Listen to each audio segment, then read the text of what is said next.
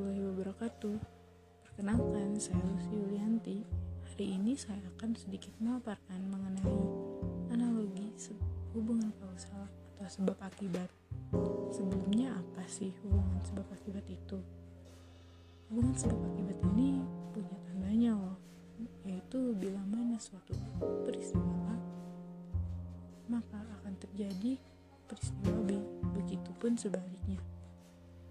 Contoh yang pertama, pengundulan hutan dan bencana longsor.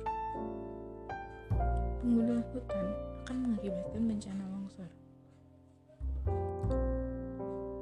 Mengapa demikian? Pengundulan hutan yang sering kali tidak disertai dengan penanaman kembali bibit pohon yang baru akan menimbulkan kurangnya resapan air ke dalam tanah.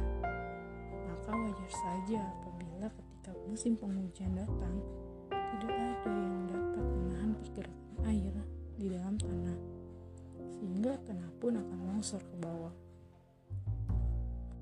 Selanjutnya, membuang sampah di sungai dan bencana banjir. Membuang sampah ke dalam sungai dapat menyebabkan banjir. Mengapa demikian? Hal ini karena jika hujan deras datang, sedangkan kedalaman air akan lebih dangkal daripada yang seharusnya karena terdapat banyak sampah di dalamnya.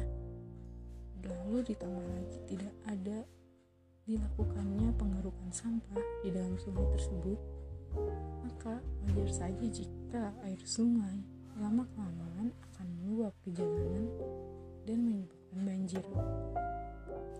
Saya kira cukup sekian yang dapat saya sampaikan. Mohon maaf apabila terdapat kekeliruan.